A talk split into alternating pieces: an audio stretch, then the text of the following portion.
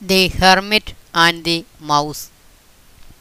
In the southern city of Mahilarapya, there lived a hermit named Tamrachud in a Shiva temple on the outskirts of the city.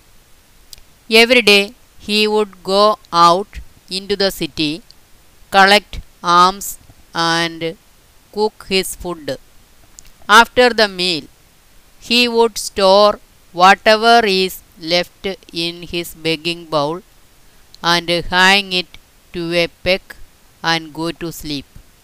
He would give a leftovers to poor people in return for services rendered to the temple.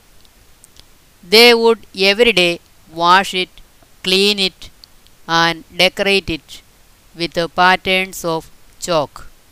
One day, some of my relatives complained to me, Oh Lord, the hermit is storing the food in his bowl and hanging it high to a peg. We are not able to nibble at it. You alone can reach any place. Why should we go anywhere else when you are there? Let us go to the hermit's place and with your help feed ourselves. Accompanied by my relatives, I went to the hermit's place and springing at the bowl brought the stored food down. All of us then had a good meal. We repeated this act every day till the hermit found that we were doing. He brought a split bamboo and began striking the food bowl with it. That noise used to frighten us, and we would spend the whole night waiting for a respite from his noise. But the hermit never stopped striking the bamboo. Meanwhile, a visitor named Brihat came calling on the hermit. Tamrachud received him with great respect and did whatever he could do make the honored guest happy. At night, the guest would relate to the hermit tales about his travels. But Tamrachud, busy scaring the mice with uh, his bamboo, would not pay much attention to what his guest was narrating.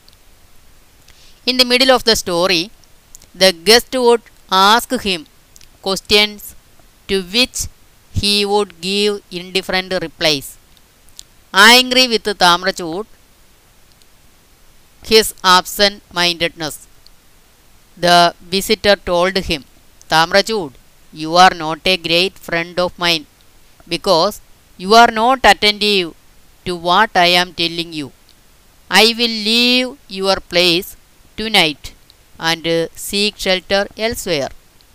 The friends have always said that you must not accept the hospitality of such a host who does not welcome you gladly, does not offer you a proper seat, and does not make enquiries about your well being. Status has gone to your head. You do not any more care for my friendship. You do not know that this conduct will take you to hell. I am really sorry for what was happened to you. You have become vain and proud. I am leaving this temple at once, Brihat said. Frightened at his visitor's words, Tamrachud pleaded with him. Oh, worshipful guest, please don't be harsh on me. I don't have any friends other than you. Here is the reason why I was not attentive to your discourse on religion. There is this mouse which every day steals my food, however high I keep it.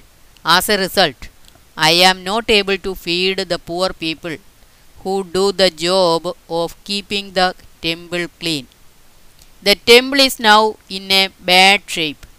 To scare this culprit, I have to keep tapping the food bowl with the bamboo stick I keep with me.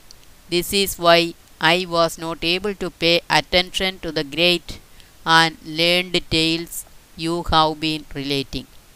Realizing what really was the problem, the visitor asked the hermit, Do you know where the mouse lives? Sir, I have no idea, said Tamrachud. The visitor said, The mouse must be must have stored a lot of food somewhere.